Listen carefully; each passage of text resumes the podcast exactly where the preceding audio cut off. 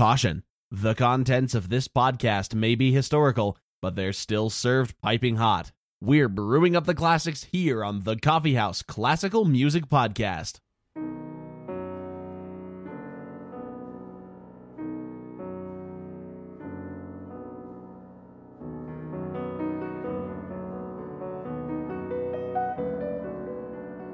Hello and welcome to the Coffee House Classical Music Podcast. My name is Asa, And I'm Allison.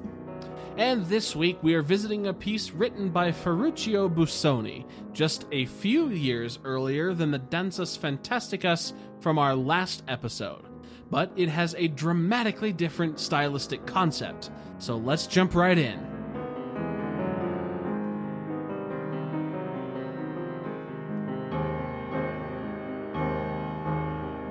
Ferruccio Dante Michelangelo Benvenuto Busoni was born in 1866 in Empoli, Italy. Both his parents were professional touring musicians. His mother played the piano and his father was a clarinetist. So, from a young age, Busoni was allowed to learn the piano, or perhaps forced, by his father, who was a strict enforcer of practice and proper technique. And as such, Busoni became a child prodigy. He made his piano performance debut in 1873 when he was only seven years old. Though born in Italy, Busoni's family could actually trace its lineage back to German roots. As a young man, Busoni seemed to feel the call of the Vaterland and went on to study in Leipzig and later the Vienna Conservatory. If we trace back his teacher family tree, Busoni studied with Carl Reinecke, who himself had been a student of Mendelssohn, who, as you may recall from our episodes about Mendelssohn, was a huge promoter of Bach, which will be important later. After he finished his training, Busoni himself held teaching positions, notably in Helsinki and Moscow. And while in Helsinki, Busoni met his future wife, Gerda, and also became lifelong friends with Jean Sibelius. Busoni started out his piano performance career early in life and never really slowed down throughout his career. His impeccable technique was world renowned and he toured around Europe and America several times. Later in life, Busoni was living in the time of piano rolls and early phonograph recordings. He was actually contracted by Columbia Records to make recordings, but apparently he didn't really like the process, feeling that he had to adjust his playing to the needs of the recording equipment. Unfortunately, many other records he made were destroyed due to a fire at Columbia. There are still some that survive and have, of course, now been digitized. However, like Busoni himself, those who heard the records and also knew of Busoni's live playing felt they really just didn't do justice to his mastery of the instrument. During his touring, Busoni also gained acclaim as a conductor. It seems at this time, and even extending into modern times, touring conductors often have a cause they attempt to promote throughout their programs, and Busoni's favored cause was contemporary music. Busoni had some unique views on music. He really wanted it to, quote, be free. By this, he meant not bound by the traditional 12 tones of the chromatic scale or the normal major and minor modes. He was really on the forefront of atonal and semitonal music, though he didn't get as much into the semitonal experiments as he would have liked, simply due to the lack of technology available. And in 1907, he published a treatise entitled Sketch of a New Aesthetic of Music, in which he laid out his thoughts on the future of music if atonality was embraced. And with this, he had quite a far reaching impact. These concepts were further evolved by his students, such as Edgard Varese, a pioneer of electronic art music, and the well known Kurt Weill. He also helped Arnold Schoenberg achieve notoriety. In his residence, he held a private gathering for the performance of the polarizing Pierrot Lunaire. Busoni also made a name for himself through his interest in Bach, much like his grandfather teacher Mendelssohn. He published several editions of Bach's keyboard works that offer perhaps an extreme analysis of each work. Busoni offered comprehensive performance and interpretation notes, which have sometimes been criticized as too strict or overmarked. He even took such liberties in certain works to rewrite sections. As such, these editions are sometimes published with the composer name being listed as, quote, Bach Busoni. and apparently some people during the time thought this was actually Busoni's preferred and given surname, and once his wife was even introduced as Mrs. Bach Busoni. Through his editing of the Bach works, Busoni gained an appreciation for chromaticism, and this is what really spurred him on to see exactly what kind of harmonies could be produced if a key was not given. One of his most powerful works is his Piano Concerto, which lasts for over an hour and features a full orchestra and male chorus to back up the pianist.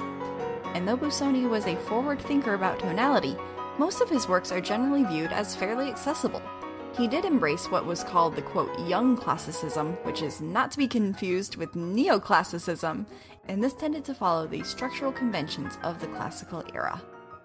Busoni died in Berlin in 1924 at the age of 58.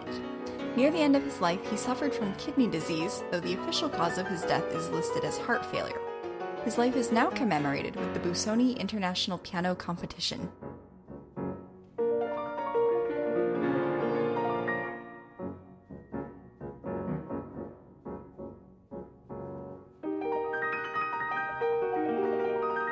So our Busoni piece of choice today is All'Italia in Modo Napolitano.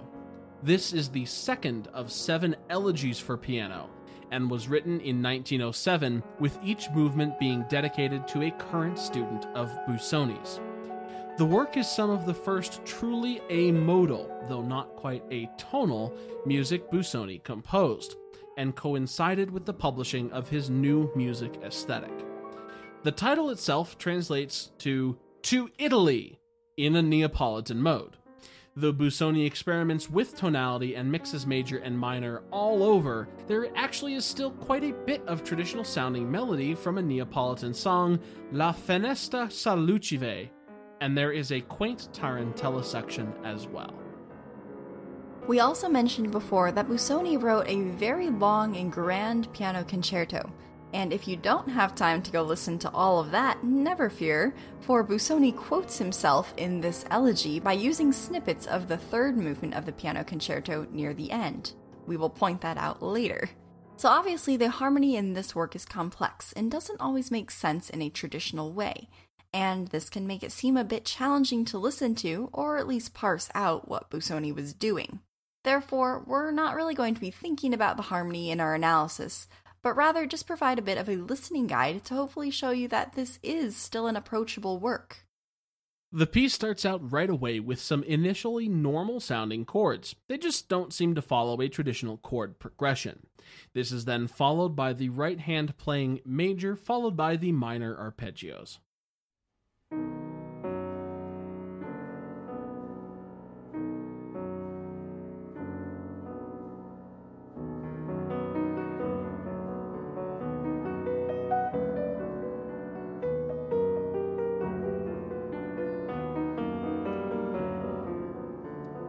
In spite of this, when Busoni chooses to change the key center, not actually changing key, just the note his primary harmony is centered around, these modulations do still seem to make logical progressive sense, rather than just seemingly changing to a randomly selected key.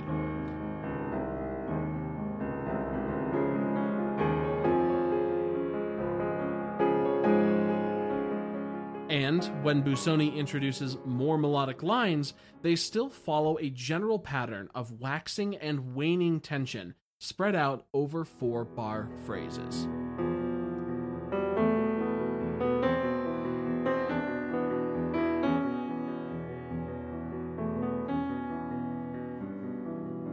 This next section seems to mimic a romantic virtuosic showpiece. There are large chords with sweeping arpeggios and scales underneath, and they move so fast that the exact notes and therefore dissonances don't actually matter. It's all just about an atmospheric sound.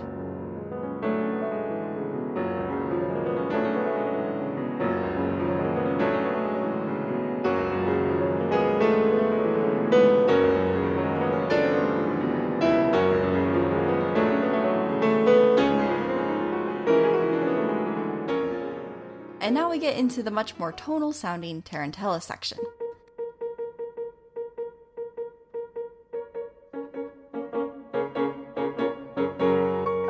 Not only can you tell just by listening that this is stylistically different than the introduction, but also in the score, Busoni now actually writes a key signature instead of just having no key signature and willy nilly adding sharps or flats as he pleases. And because of this change with the keys, we know that he intended this to fall into a given key specifically. And we even have a real modulation with a key change here when Busoni moves from the previous key of F sharp to the minor third A. It's still a bit of a wild modulation going from a tonic key to its minor third, rather than, say, its major third, or more commonly the fifth, but at least we're still tonal. And here, Busoni uses a classical composition technique repetition. We hear the same motif played across several octaves of the keyboard, while the bass line moves around underneath to provide harmonic interest.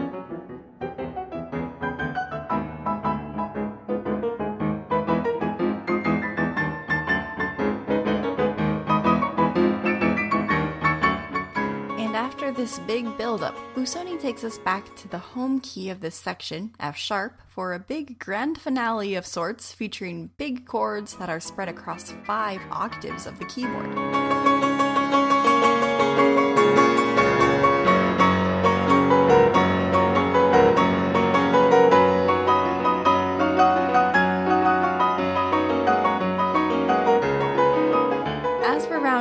Into the final section of the piece, Busoni wants to remind us about the atonality he presented at the beginning.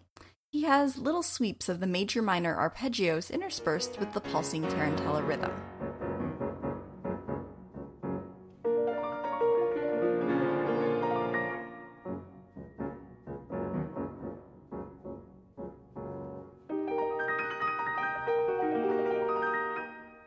This final section is the promised excerpt from the piano concerto. The upper long notes is the motif to listen in on, with more of the major minor type arpeggios in the bass.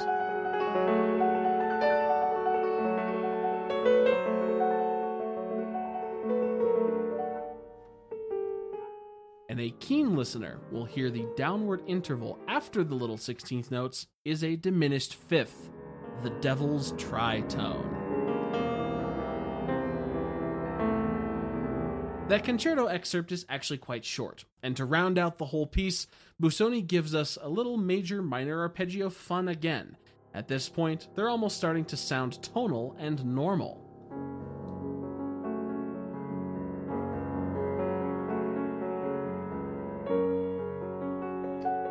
In spite of not having a key signature, Busoni actually ends this little section on a nice full F sharp major chord. But we're not done yet. Remember in the Tarantella section when we said that it would be more common to modulate to the fifth? Well, Busoni does that right here at the end of the piece. But it sounds quite odd since this is the end, and there's no way that we would expect this key, and he hasn't even used it anywhere else in the piece.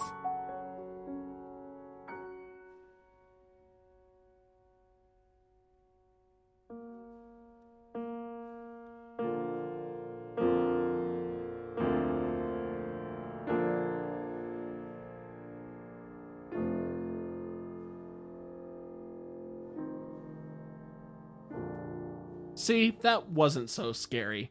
And if you felt that this piece was palatable enough for you, we recommend maybe expanding your atonal horizons even more. Check out some works by Busoni's juniors, Schoenberg or Varese. You'll be quite surprised by how far they've come. And if this episode of The Coffee House was delightfully palatable for you, please consider leaving us a review on your platform of choice.